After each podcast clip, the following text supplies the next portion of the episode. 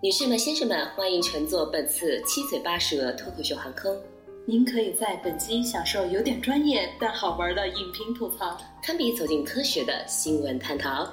人间有真情，人间有真爱的情感沟通，天南地北，七嘴八舌，不亦乐乎。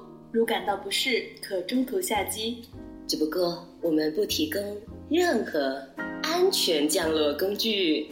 感谢您的收听，祝你旅听愉快。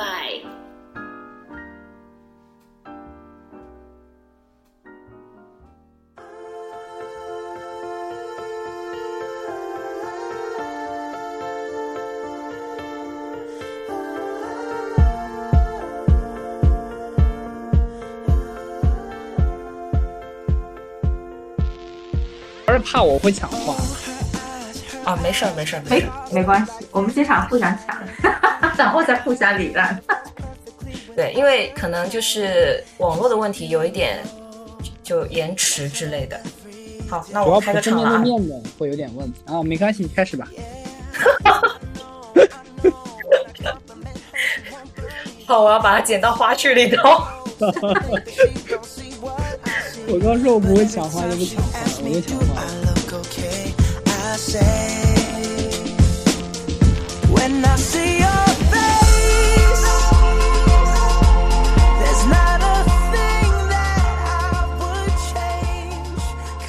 嗯，那个不一样嘛，那种人家是天龙人嘛。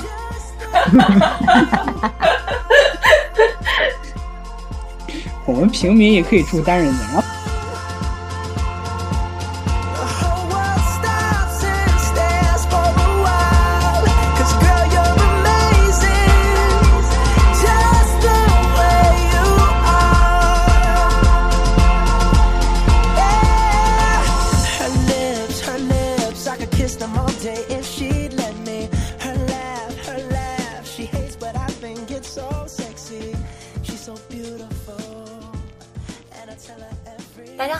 收听新一期的七嘴八舌 Radio，我是主播淼叔。呃，然后我们这一期的话，打算聊一些比较轻松的话题。虽然说前两期我们讲了关于一些小说的，还有电视剧的，呃，这一次的话，我们稍微远离一下文艺生活，我们来到现实的世界。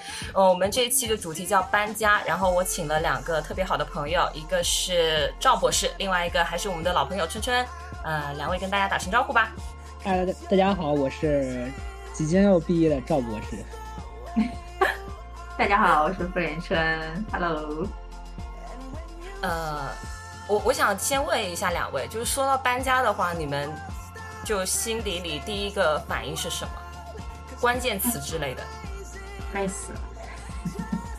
我也是累，脑子里面浮现的第一个字就是累。呃，我们我们其实想要讲这一期的一个话题，也是因为我们之前在群里嘛，然后赵博士突然间就说，呃，他对最近搬家了，特别累。然后我为什么想要做这个主题呢？就因为他非常凡尔赛，他就跟我讲说，他就说，因为他之前那个住的地方离学校很近，是吧？嗯，对，离研究所很近，只有五分钟吧，最多。对。然后现在是几分钟呢？现在二十五分钟到三十分钟吧。对，然后他这话就让我 一个住在郊区、人在市中心上班的人特别难受。在在北京，在北京半小时其实算很近了。对啊，嗯，就说这个话是因为，就是平时我们其实可能会工作时间比较长，就是你不是不是说工作时间比较长，是说我们需要待在研究所里的时间比较长。所以说，可能就是会早上会去的早一点，晚上会走的走走的晚一点，不然的话，老师可能会认为你啊、就工作不饱和，对吧？所以说，就晚上十点多之后，如果说再走个半小时回去，可能就十一点多，然后就会觉得会比较晚。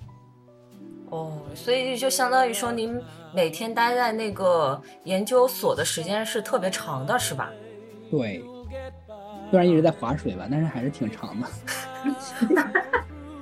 我怎么感觉？你你小心不要被你导师听见。啊，他知道我划水。是吗？研究所，你你要不待会最后做个招生？我觉得我不需要我来我来招生，我们现在我们现在都爆满了。抢爆了是，啊。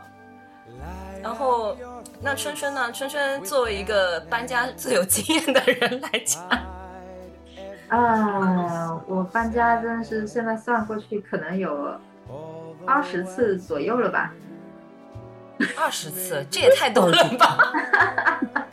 我我跟你说为什么？么？我不主要不是我，主要是我以前就呃之前十几年一起住的一个朋友啊、他是个很会折腾的人，然后因为一起住嘛，然后我我到后来其实都是主要是自由职业，嗯、所以我其实对住所的要求不高，但是他因为他工作的关系，还有他个人的这种喜好啊等等，所以他对住所有很多要求。然后再加上我们后来养狗狗，就就就就对养狗以选后房子，对对选房子要求会更多了。对你像你像从呃原本是养了大狗狗对吧？然后后来他们小生了小狗狗，自从生了狗宝宝以后，就从公寓搬到胡同的平房，然后又搬到郊区的这种呃大平层，嗯 就就是就是为了养狗，为了孩子，对对，人家是为了孩子要挤破头往学区房搬，我们就是院子院子院子，郊区搬。对，在郊区。如果大家之前听过我们职业那一期的话，就知道春春在没有做自由翻译之前，其实他是老师的一份工作。你你是从福建到北京的这么一个过程吗？还是说？啊，我先是从福建到了上海，后来又回去福建，后来又去了北京，然后后来又回了福建，后来又去了上海，然后又去了北京。赵博士是不是还漏了一环？录制之前都不知道 他的经历这么丰富？对 最后又从又从北京搬到湖南，湖南还换了两个城市。对，我之前只是只是知道，就春春春姐她这边可能会就比较丰富的搬家经验，但是我没想到有这么丰富的搬家经验。而且距离也太跨度太大了吧？时空跃迁。那那你搬的这个过程中，就是这么远距离的搬，你你都是什么工具啊？火火车吗？还是呃，嗯，这样就是最开始我在福建、北京跟上海之间倒腾的时候，呃，主要是因为家里有事情啊，然后嗯还有各种，就主要是一些客观因素，所以这样搞来搞去。那时候，那个时候呢，我还以为你我主要是用快递爱自由，不是，我主要你整个过程很 rock，你知道吗？啊，就很摇滚啊。是啊，就前后摇摆，在两，尤其在上海跟啊，对，上海、福建跟北京三地之间搞来搞去。呃，那个时候，我可能就从那个时候开始变成极简主义的。嗯，是搬家搬多了，真的会变成极简主义。对对，我最多的是什么？我衣服很少，我衣服很少，我日用品也很少，书很多，最多的就是书。然后那个时候真的是，我送了好多书给朋友啊。嗯，就真的是，因为因为上海跟北京都有都有朋友，然后就嗯就等于说我挑了我觉得很重要的书带走，其他的书就全送了。我应该送出去有几百本书，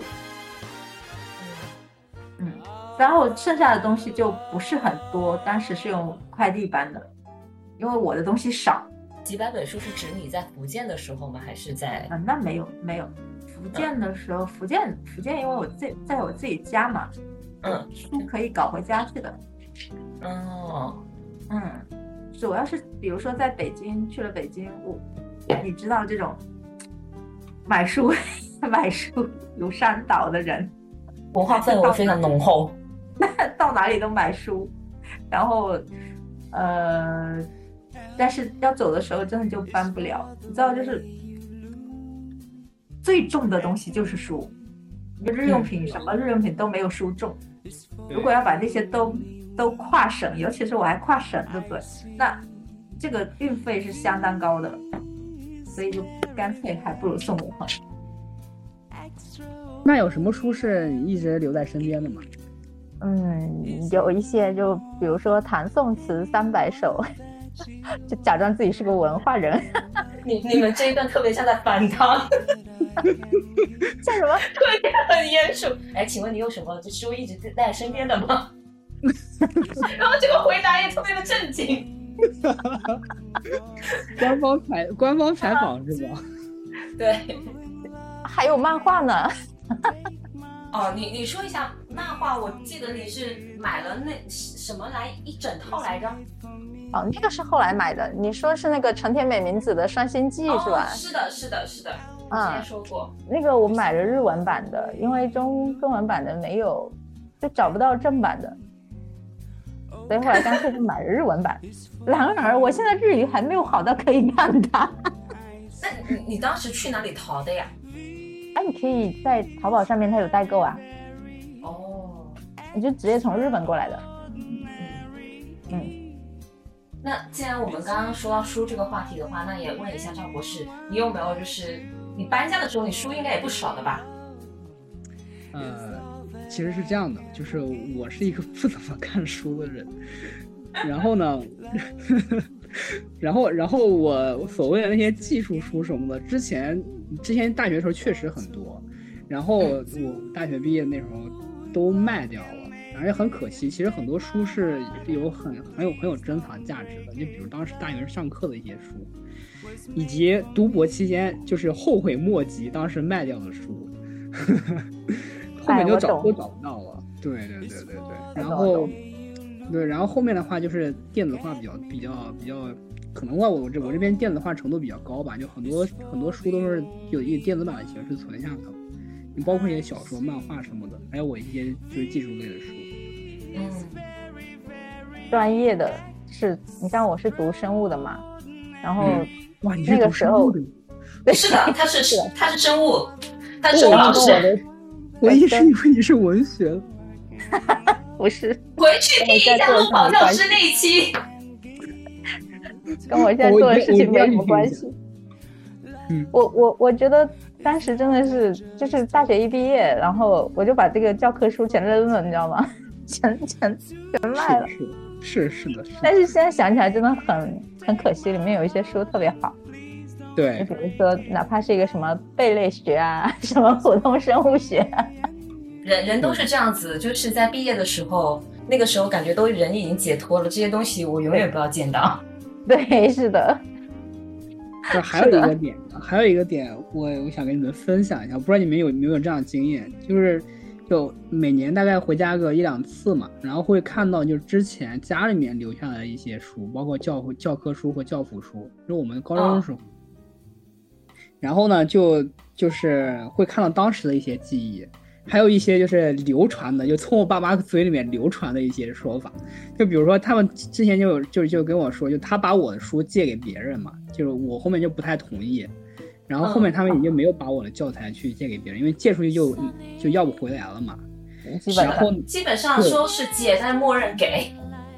对对对，然后然后后面后面就说就是我的，我因为我理科比较好嘛，然后他们他们就就借我的书的时候可能会想看一下我的笔记之类的。然后后面我爸一翻我的书，发现我理科书上都没有笔记，就我这个新的，不是说我凡尔赛啊，就是我我当时其实是记在笔记本上的。有些人不太喜欢在书上做笔记。对，而且而且当时其实我也不是特别喜欢记笔记，就是就像数学，太烦了。对对对，你就就说实话，我我我确实，我觉得还是可以的。对，然后，然后就是看到当时的一些东西，就是就即使再没有记笔记，也又留下了一些东西，然后会回想起来就当时的一些事情。这因为这是教材嘛，我觉得教材书和其他的书还不太一样。嗯，是的，我觉得这点还挺有意思的，能看能回想到之前的一些东西。我跟你说，我初高中的留存没有都卖了。我我是因为家里。搬过一次家，然后搬家的时候，我是刚到上海这边来上班，就刚刚在这边找了工作，然后我是没有参与我老家的那个搬家，我爸妈就 把我从小学到我高中所有的那个材料都扔了，然后大学那部分的话，是因为我自己一直带在身边。就大学的研究生东西都还在身边，就就还好。所以我现在回家的话，我是找不到任何关于我读书的记忆点。嗯 我的我的是全卖了，啊、嗯，因为我就就大学的也全卖了。对，对因为我特别就从小到大不喜欢看教科书，谁谁喜欢？就喜欢看杂除了赵，博士。所以 所以家里书很多，你知道吗？啊，我我妈又是当老语文老师的，然后家里书就特别多，所以教材就是的，嗯教材就特别感觉没价值。嗯啊，扯远一点啊，材在你们家没有地位。对 其实教材编排很有他自己的逻辑的，就只不过我们当时的老师都没有讲清楚，这点其实很哎真的重 哎，我跟你说，我最可惜就是没有把语文书留下来。是的。要 对，特别是语文，啊嗯嗯嗯。哎哎，那说起来，我们三家家庭这一块好像都有点像，就爸妈基本上都是老师，对，那还家里书特别多。对，我们好像从搬家 聊到书了呢。我哎，你不提醒我，我刚刚都想顺口问一下，你们小时候都看了爸妈哪些书？啊，我跟你说，我有一个很神奇的体验，就是嗯我妈那时候，我妈其实我跟你讲，她她比较喜欢，可可能因为我太皮了吧，就小时候我特别不喜欢看教科书，所以她一直拎着我，就是 你给我看一点正经的书，就是教科书，她给我看作文选什么的，都是那种啊。想想我，我小时候开门看的是《基督山伯爵》，你说我中学生作文选看得下去吗？但是，但几是他年这样？我不知道，《基督山伯爵》第一次看应该只有不到十岁，也看的不是很懂。懂吗？对，不是看的很懂，但是那种 对，字都会，你知道吧？我我啊小时候是很喜欢看故事，我会不懂的字我会翻着字典看的。但你的故事就是故事脉络，大概还是能看懂的。对对对，然后可能说背后的那些意义。对你心里面会有一个概念，哎会觉得哎这本书很好看。我可能不是很懂，但是我蛮喜欢的，所以后来我又就长大以后再重新去搞。我跟你说最最最吐血就是我我我之前，因为我现在在长沙嘛，我从福建家里面搞了一堆书过来，然后 好像是丢了一整箱的世界名著。哦，就从福建寄回来的是吧？对，然后我带，呃，买了很久的《基督山伯爵》啊，《飘》啊，什么，呃，那个什么《呼啸山庄》啊，嗯，呃，《傲慢与偏见》啊，放在一箱里面，好像都没了，都是我家书架上的书呢。都没了，然后还得重新去买书架上。也有呢。就我们那时候好像就是比较，好像那个时候我们流行看这个吧，就世界名暑著啊假。对，寒暑假老师都会列一个书单，说你们得去看这些这些什么的。啊。哦，好的，我们把主线拉回来。好好好，歪歪歪 的我们天可聊书可以再聊一期。对，聊书了可以再聊一期。那刚刚既然讲到书嘛，然后讲到就是读书的时候，那顺着就这个方向讲，大学毕业的时候的搬家是跟上班之后的搬家就应该是完全不一样的，对吧？但你们两个已经远离上班很久了，一个还没有上过班，一个远离上班很久了。这个问题反复在问我自己。对啊对啊，这个你最有发言权啊，来来再分享一下。嗯，对，那那就问嘛，人生阶段是不同的嘛。之前就是咱们都是住宿，对吧？嗯，嗯，是的，那第一次，那就讲说第一次从家里搬到学校的那种感觉。我们就讲大学嘛，因为大学跟高中肯定是完全不一样的感受。大学就搬被子吧。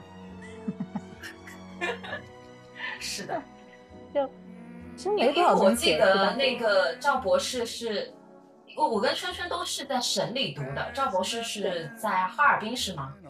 哦，别提了，哦不，还是提一下吧。开始，好好好，那我那我先开始讲，就是因为我之前一直都是走读，就大学之前都是走读嘛，没有住过宿舍。然后呢，第一次第一次去到哈尔滨的时候，其实我当时没有什么距离感，就是虽然我知道看地图说从我家到哈尔滨大概是一千八百公里，但是我并不并不知道这一千八百公里意味着什么。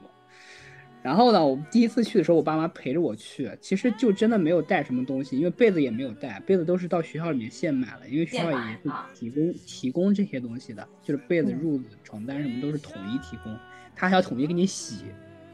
然后，对，然后我们当时是没有一一零年嘛，一零年没有没有高铁，没有动车，然后我家那个地方也没有飞机。呃，就过去的话，就坐了绿皮车，坐了三十五个小时。我和我爸妈，卧铺吗？还是纯坐的？硬坐还是？硬坐，坐硬是坐了三十五个小时到了哈尔滨。对，然后到了哈尔滨之后，就感觉，当时我就我爸妈他们可能会比较累，因为那时候我比较比较对年龄比较小，然后就觉得精力比较充沛。对，很兴奋。那时候那时候觉得，就是因为从我家虽然在安徽，就算在北方，算是北方的最南边了，但是，但是就到哈尔滨之后，觉得啊，好凉快啊。对，然后到到了之后去，整个都是还是挺新奇的。就是当时没有什么特别劳累的感觉，可能我爸妈他们会比较重。那个时候主要就是带了一些，就是我还真记不太清楚带什么东西，因为带的东西可能不是特别多，就主要还是衣服什么的。啊，当时我觉得啊，哈尔滨好冷，好冷，好冷，然后带了很多厚的衣服去，然后后面发现那些厚的衣服根本就不够厚。是的，是的，不能用南方人的思维去判断北方就是没有在室内的寒冷。对，就是要么就是说在室内它太热你穿不着，要么就是在室外室外太冷了还是穿不着。对，是的，我从福建到北京也是这种感受，就发现你买衣服还是要在当地买。对。这个气候条件差距太大了，根本就没有那个概念。就，尤其你还去了哈尔滨。嗯，我插个，就我也是南方人嘛，我还是广东的。然后呢，我去，我我们要去英国上学，然后那个时候就是，呃，我们有同系的师姐跟师兄是之前交换了之后回来的嘛。然后有一些人就留在国外，就是继续读研了。然后他们就告诉我们说：“你们记住，外套一定要厚，有多厚就要多厚。但是不要穿高领毛衣，没有用。”为什么？一开始呢，身为一个从来没有在享受过暖气的一个学生来讲，你是没有办法 get 到这个点的。但是我很听话，我就觉得既然。她是师姐，而且她因为她是她也是广东人嘛，广东本地人嘛，她竟然都能，而且她告诉我们说不要带秋秋裤，然后我就想说那行，我就跟我爸妈讲说羽绒服给我带多一点，然后其他的话就是我自己来收拾。然后我发现我这个做法是对的，英国室内的暖气真的是太热了，就我作为一个南方人，夏天一样吗？对我作为一个南方人，我从来没有在北方的冬天待过，所以我不知道北方室内是个什么样子的感受。其实就跟那边差不多，就暖气。我记得我第一第一年过去英国的时候，我大概没多久我就得了那个皮肤病。我得皮肤病不是被冻着的，是被热着的。是疹吗？对，热疹。然后我们我们班有个姑娘是穿了一个高领的厚毛衣，然后她基本上，呃，第一节课去上课的时候，她上到十分钟之后就跟老师说她要去洗手间，然 后就换掉。就就这个，我觉得可能就赵博士应该有一样的感受吧？你在就哈尔滨的时时候过冬的时候，是不是跟你在老家完全不一样？啊，提到这个问题，其实还有一个，就是可能北京的气候和和和和英国那边大概差不多啊，虽然它纬度高一点，但是就是北京这边也基本上不需要这个高领毛衣了，我从来没有买买过那个，呃，但是在哈尔滨不太一样，就哈尔滨它那边其实基础设施就是差距是比较大的，我们当时是有一个教室就很冷，虽然有暖气，但是也很冷。就是这些东西其实还是一定程度上是有用的。嗯，但是哈尔滨最最最最不一样的地方是在其他任何地方都体验不到的地方是，你只要一出门就能感觉到鼻子里面有冰碴。哦，这个是最恐怖的，你知道吗？然后最我跟你说，我我嗯，我我我还那个东北三省是我冬天绝对不想去的地方。真的，我我只是夏天去过，因为夏天那边很凉爽。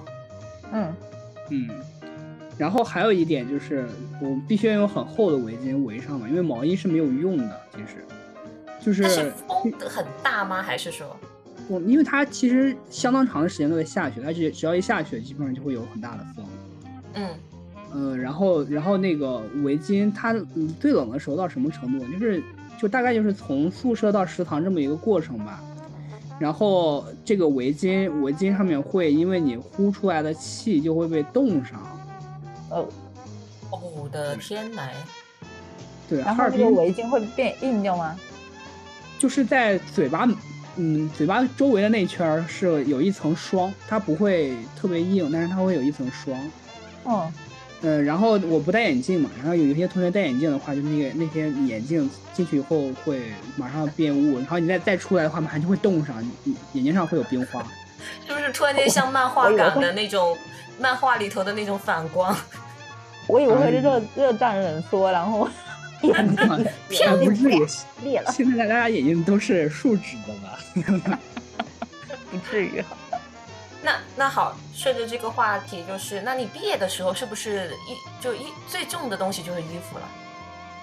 嗯，对，我从哈尔滨寄回了两箱衣服回去，但是寄回去之后，那些衣服也就再也没有人穿过了。穿了，对，对，温差确实是个问题。当时怎么会想到去那么远的地方上，就选择北方，没有选择南方呢？我现在也很后悔啊，当时我应该去华科。嗯，嗯，就是对，因为因为气候也比较相近，然后也比较近。是的，嗯，不知道当时可能觉得去就那个学校还是挺好的，因为当时的当时的哈工大的排名好像比华科要稍微靠前一点点一点点，反正就是不是他的以前就是他的以前。然后可能当时的对当时的排名，可能相相相现在来讲的话，应该那现在不行了呀，没落了啊，这越讲越严肃了呢。我觉得，我觉得也挺好的，因为，呃，你可能以后也不会去北那么远的北方住那么久，对吧？对尝试过一段这样的时期，我觉得也蛮有意思的。尤其是你现你当时去的时候还是年轻力壮的时候，对，哦，对，还有一个点就是，我觉得也是搬家的时候，就是搬家这个议题可能会考虑到的吧，就是我们就都上升到议题了。是啊，因因为我觉得是我们我们离开了那个那个地方之后，就很难再回去了。嗯，是的，而且就是你像哈尔滨那样的话，我我其实我后面还回去了两次，就包括一次同学结婚，还有一次自己去去那边玩。嗯就是那边其实我在哈尔滨，我是当时很想去漠河的嘛，就是中国的极北嘛。啊对，但是你知道有一个问题，就是黑龙江它很大，从嗯哈尔滨到漠河只有火车，然后需要坐二十四个小时的火车才能到。然后我就那个时候也没高铁，啊，我跟你说是现在也没有，现在也没有，现在也没有有吗？它是边疆城边疆的省份，就不不会修高铁我妈前阵子铁。刚去玩的，就是因为它太大了，就是你等于说你去一个，呃，我不是很记得它的行程了，反正比如说去一个地方，就是去那里要坐从要，比如说你坐哈尔坐高铁，好像呃到哈尔滨总有吧，对吧？然后嗯对到了哈尔滨以后，然后你要去一个地方，要转那个绿皮火车，然后完了以后，啊你要去在另外一个地方，你要倒回来，倒到哈尔滨，然后再坐火车去到另一个地方，就不是那么容易的。嗯，嗯，尤其是东北跟西北，新疆也是，内蒙古啊什么地方，嗯，对，所以说就离开那个地方之后，再想去就非常困难了。哎，有很多地方是这样的。毕竟中国这么大，这么大，那赵博士，你的那嗯个研究生跟博士就都在北京读了对我这八年七八年都在北京。啊，老北京了。啊，你这口音怎么突然变了呢？那春春是刚刚讲的说你住过胡同的对吧？呃，对，对，嗯，不不是那种，嗯，就就是不是那个后海那种 有有四合院的那种，不是，就是那嗯。种比较平民的，有有那种比较稍微大一点的平房，但不是四合院的那种，就是嗯。嗯，嗯，因为赵博士因为四合都院还是比较其实比较富裕阶层的吧，在我嗯。概念里面，对我们我们后来住的是一个稍微就是平民一些的那个区域，但是也很好玩那有自己的。院子吗？呃，有一个很小的后院，哦。嗯，房子结构也蛮有意思的，是条状的，哦，然后。就成天那个小狗就刚出生、刚会跑的小狗，跑，嗯，从从那头呼一一圈到后面，再转 回来那种。啊，那看着好开心。我有个疑问啊，就是因为，嗯、想先想问一下赵博士，你之前都是住学校的对吗？嗯，是。哦，对，其实其实这个就是你说刚才说一直在北京住，这有一个非常不同的点，我是这样的，嗯我们我们这一届就是我们是中科院嘛这边，然后研一的时候，就是我一四年和一五年是在怀柔那边，就是在北京很远的一个郊区，哦，晓得集中那边有个影城，对集中教学。然后呢，当时我们住的是单人间，嗯这个是当时在国内没有任何一所高校能够提供给学校单人间。对啊然后那那那时候真的是住的非常非常的开心，非常爽。而且单人间好像交大的，那个金融学院有，嗯，那个不一样嘛，那种人家是天龙人嘛。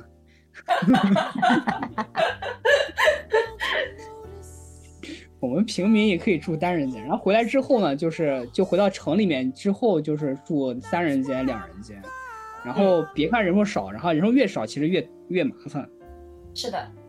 嗯，其实我刚刚问这个问题是想问什么，就是因为我们大家都有第一次租房的经验，哦，就第一次从你从老家也好啊，从大学也好啊，就是搬搬出搬家搬出来，然后租房的经验，我想问一下，就是大家对第一次租房是什么概念？嗯，那我就接着说呗。好呀，对，因为第一次租房这个真的是正好也能接上刚才我说的，因为我那个室友吧，他那个作息真的是和我完全颠倒，我实在是受不了了。我我跑出去住酒店住了两天，然后后面我说还不如找找个房子租着住呢。嗯然嗯，后然后正好也就找到了一个离我们研究所特特别近的一个地方住就，那五分钟的那个，对，然后就合租嘛，然后当时那个那个那个条件是真的非常非常的近，嗯，问题就是它太小了，因为北京今年开始住，然后这边的房租又比较高，然后能选的空间其实也非常的小，嗯所以说就当时的感觉就是啊，生活压力一下变了好变大了好多，就就是。我还甚至还需要去，就是向父母去去去去要一些，就是接济一些这这样的，所以就生活上的压力会就主要还是来自于这个方向嘛，这个这个方面。然后另外一方面可能就是说，我之前是自己自己自己住，自己住，然后生活可能邋遢一些。然后后面租房了之后，然后和和女朋友一起住的话，基本上生活就要收拾的稍微干净一点。需要花时间去去去料理一下，就是身边的那些家务。觉得出来住就还是把整个的环境搞得更舒服一些吧。嗯，这个可能是最大的变化，我觉得对于我来说。轩轩呢？我的话，我第一次租，你老租房，呃，我 但我第一次租房是在福建，就是啊我当时毕业以后就，嗯、自己面试上学校嘛，然后就当老师，那时候是有宿舍的，但是我到第二年的时候就有点，就住学校住的很烦躁，为什么？嗯，我不喜欢当老师。哦之，所以你就不想在那种氛围里头。我之所以当了两年老师就跑了，一个是我不想当老师，一个是我觉得我这种心态在学校当老师是很祸害学生的，所以就赶紧跑了，你知道吗？然后在嗯。在我辞职之前，我就已经不太受得了，出来因为住了，嗯。呃，对对对，因为因为当时我们呃我还在初中部的时候，那个住的地方就差不多就是教学楼一体的，嗯。然后就等于从从早上到晚上就时不时就看见学生。哦哦，我觉得如果是热爱教育事业的人，他肯定会觉得这个这个环境挺 OK 的，但是我不热爱啊。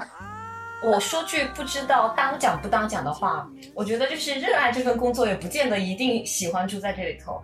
就因为我我现在是这个样子的，我问过我身边好多的朋友跟同事，我们其实很抗拒住在公司附近。就即便我们挺喜欢现在这份工作的，就就因为可能已经形成了一种事出的习惯跟惯性，你有感觉说住在这附近的话，加班就叫你，呃公司公司跟学校不一样的，嗯都不一样的。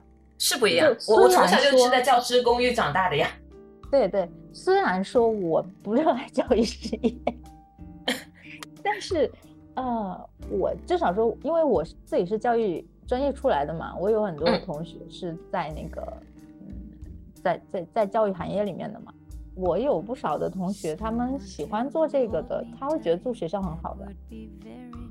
嗯我我还有我还有很好的同学，他周末还要带学生爬山去，呃，观鸟啊什么的，采集做采集植物什么的，他们很开心的。那个嗯做老师，其实我觉得做老师没有什么社畜的概念，就至至少有的我哪怕是我当时都没有，我没有哎，我我不觉得是我在给一个公司打工，没有这种概念的，不是的。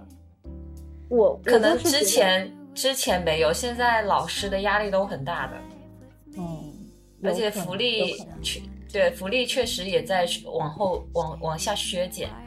哦出现了暴露年龄系列，对不起，因为我那时候比较早嘛，嗯，没没太 get 到。就是就是我跟淼叔差不多差了十年吧，嗯，对吧？嗯，对。但是福利那时候，嗯，不是，主要主要其实不是福利，就是当时嗯。我毕业的时候，大家做老师的还是有一种我在为社会做贡献我在我在培养。祖国的花朵，是这样子对。有的有的。对，但但你现在，呃其实老师压力一旦大，然后你工作再把它拉的，就是相对于平等，没有什么铁饭碗的话，其实大家都一样。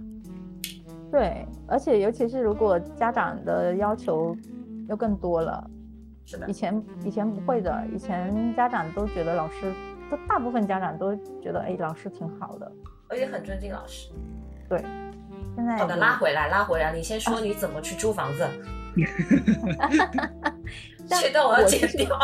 我我其实租房子这一个，其实我的经验条是看起来很很很长很丰富，但实际上我都是被带飞的。哦，实际上另外一个人嘛。对对对对，是是，我我是大部分时候，可能是所有的时候租房子都跟别人一起合租嘛，然后我的朋友是会比较精，就是我有我可能有一点点社恐，然后都是我朋友去去搞定这个事情的。然后通知你说搬进去，都，没有就会会带我去看房子，就比如说，哎，这个房子你觉得怎么样？对，然后我通常都是没意见，就是那种带不动的那种。那你们就是选房子的时候，你们最在意什么？嗯，距离吧，就离离上班的地方的距离，还有就是价位，对吧？然后地段，嗯，这个交通方便啊什么的，然后关键还还，我觉得可能还是要看眼缘吧。对对，这些都是就是比较硬性的条件嘛，像软性的条件就是可能这套房子的一个朝向啊，或者是这套房子的一些设备，甚至是房东本人。嗯，对对对，嗯，呃，设备可能还会注意一下，朝向是很后面了，我们我们不在乎朝向。哎，那你们会在乎房东的态度吗？会啊，会啊，这肯定会，因为房东如果不好的话，唧唧歪歪的，后面麻烦很多的。是的，但是现在好像很难直接见到房东哎。哎，呃，你你都是通过中介吗？还是？对啊，现在好像大部分就直租的会比较少。北京这边的像那种合租啊，全部都是自如，已经被自如去啊，对，是的，北北京那边比较泛滥，跟上海但是你签合同的时候，你不要不要见房房东吗？甚至我到现在都没有见到过。我现在我能，我只是知道房东的叫什么名，他的身份证号是什么，他的银行卡卡账号是什么，但是我就是不知道他人长什么样。你签合同的时候他没有来吗？对，当时都是网签的，其实。哦哦，哦，又暴露年龄了。就是是的，我嗯，是的，现在都是网签的。我现在住的公租房就是跟政府直接网签的，但我之前也都是自己去找的房子。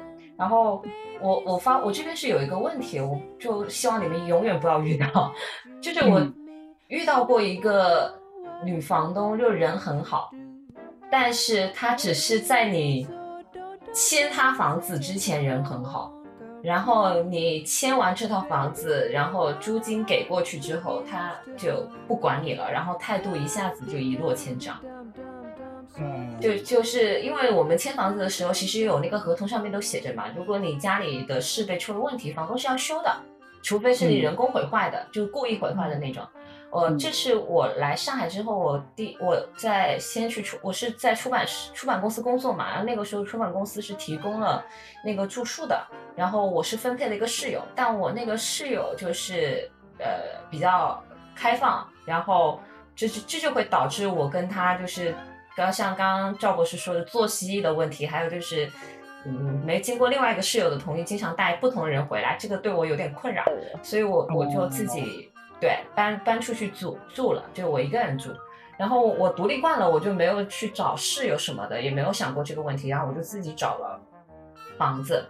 然后我就第一次在找房子这个事情上吃了亏，就那一次，就是他的电视机是坏的，就我的电视机是看不了的。然后那个时候打电话让他来修，他说我太远了，我我在浦西嘛，他在浦东，其实不远的，就过来不就是撑死一个小时吗？他就不过来，然后就说那你自己修，修完把把那个账单发给我，发票发给我，我给你打钱，但也没用。等到我修了大概七百多块，我那个时候刚毕业也没多少钱，七百多块，然后修了那个主板屏幕，修完之后他还说没有给我钱，说等到那个如果你到时候不再租的话，反正钱我会退给你，但是最后也没有退，甚至还倒扣倒扣了我钱，倒扣我钱的原因是他有无线那个看电视那个什么无线网还是什么之类的，但是我根本就没有用他那个东西，而且当时哦。签合同的时候，呃，其实有一行小字我没有仔细看，那一行小字就是这一块的一个费用。然后就是相当于说七百多块钱也没给我，还倒倒扣了四百多块钱。然后那个七百多块钱没给我的理由就是，我不知道是不是你人为搞坏的。我真的，除非我用脚踢那个电视的屏幕，要不然主板不会坏掉。那哦要是我的话，我会把它电视线给剪掉的。真的，就是你要扣钱，OK，那我那我至少这个找补回来，我把你电视搞坏掉。对，反正你也说是我人为搞坏了，是不是？对啊，我就搞坏了啊，那就坏了嘛，这是坏的，对不对？哎，反反正就是他很就也也挺离谱的。然后嗯走走走完之后，钱我就想了算了，扣都扣了。然后我走的时候，嗯、大概走没多久吧，大概走了二十几分钟就给我打电话。哇，那个那个阿姨就是平时跟你讲话都温温柔柔的，然后打电话就在电话里头对我破口大骂。她破口大骂的原因是，呃，她发现他们家的那个垃圾桶。就原来的有一个垃圾桶是很破很旧的，我住进去我当然不会用，我就把它换了。我走的时候也没有把那个垃圾桶拿走，我跟他讲这个垃圾桶你能用，就留给下一户或干嘛都可以的。我觉得我做的还可以吧，那个多新啊，宜家买的二十几块钱呢。他说你把我原来的垃圾桶扔到哪里去了？你要帮我把它找回来就是。你就直接挂掉就好了，你不要理他。那个时候我我我还没有现在这么 tough。哎呀，真的是然后火大。对，然后他那个洗手的浴池，呃呃，洗手的浴室里头有一个东西是坏的，然后我也是找人修的，然后找那个师傅跟我讲说，这个东西已经是是是是市面上没有的，如果你要把它修好的话，你得自己换。然后我那个时候就已经不想自己换了，然后就说，那你帮忙就是把它修修整整就好了。他也拿这个东西来跟我讲说，你这个是你破坏的，你得要干嘛干嘛干嘛的。然后我听到这个我就火很大了，我就把电话给挂掉。嗯然后我就把他拉到黑名单。啊，干得好！我还以为你还要回去陪他，哇，气死我了！没有没有没有，因为因为现在开始争气了。没有，因为那个时候？看看在钱的份上，我做不到，值了啊！太穷了。那我那我没有碰到这么那我没有碰到这么夸张的，没有，嗯很多也是这样想过去，我碰到房东都是一些小问题。对，其实我我来上海，我自己找房东就找找就找了三个，也就除了第一个房东有点不太好，其他两个房东都还挺好的。嗯，嗯，就是其实好，我觉得我我我我搬过那么多次家，虽然说我不是主要接洽人啊，但是总的来说，我接触过的都还在正常人范围内，就嗯，就可能会有一些嗯普通人啊，是呃稍微那种、怎么讲势利也好，或者是贪一些小便宜也好，但还在就正常范围内，我我运气还算好，还没有碰到过这么变态的。那不是你之前说的那个五分钟到二十五分钟的那个路程是房东要卖房子吗？还是？对呀、那个那个，我觉得跟房东没关系，主要是我不是说跟他没关系，我我的意思是说，就是这个是客观存在的一些现象，嗯就是你推房子的时候也没有会有这种预料，然后他说要卖房子，那也拦不住啊，毕竟这十几万一平，你想拦也没那资本呢。呃，不是他卖房子这个事情，他怎么没有这个预想呢？这个东西是它是不需要和租户提前联系的呀，因为它其实是我只需要单方面毁约就可以了，因为我只负责毁约而已啊。你其他的事情其实是中介平台，你跟租户说就行。我毁约了，我赔你违约金，就是合同上是这么说的。我只要把钱赔到位了，你你也没有什么理呀，对不对？嗯 所以他赔钱了是吗？他赔了呀。啊嗯，啊，那这个可能没有涉及。到别的什么法律上的问题，但是道德上面，就是感觉你留给我的时间不多了。嗯，他其实还留的时间还挺足的，就是当时给了我一个月的时间去去去搬嘛。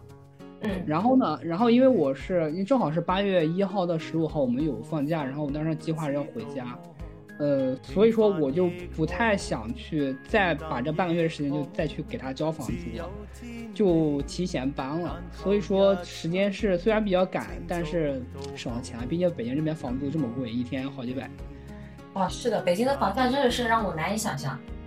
对，啊，但我我就想起当时淼叔撺掇我去上海，跟我说上海郊区也很便宜，然后我把长沙的房价跟他一比，没法比，就是没法比 就比。蔫了。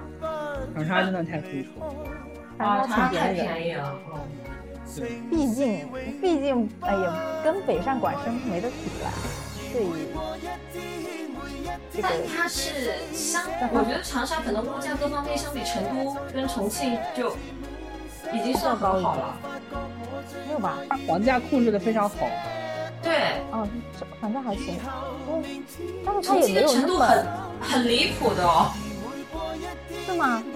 是的，哦，我都已经算多了吧，有好一点的地方。是的，是的，不止了吧？不止了。去年，去年有人跟我讲，就是都好的、中心的，然后都已经有六万多了。对，哇，嗯 而且去年疫我情我不太懂，不太懂，为什么他们能升到那么高？我觉得长沙还挺正常的，长沙房价也有在涨，但是涨得很慢。长沙长沙其实在整体环境里面，它是最不正常的那一个。哦，是的，是的，它真的房价控制的很好。就之前有人拉了一个表嘛，就是那个什么常德啊，然后湘潭啊、长沙啊，就各地的，就是整个湖湖南的那个房价，真的就是相比隔壁省份什么的，就周围的省份，它是控制的很好的。当身邊的一切如風，是你让我找到根蒂，不愿离开，只愿留低，情是永不枯萎。而每过一天，每一天这醉者，便爱你多些，再多些，至满泻。我发觉我最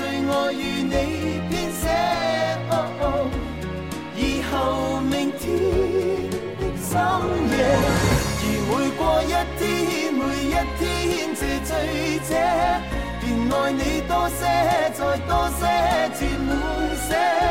我最愛你與我這生一起，哦哦那句明天風高路斜。哇每過一天，每一天这醉者，便愛你多些，再多些，至滿瀉。我發覺我最愛與你編寫，哦哦以後明天的深夜。而每過一天，每一天這情深者，便愛你多些，然後再多一些。我最愛你與我這生一起，哦哦那句明天風高路斜。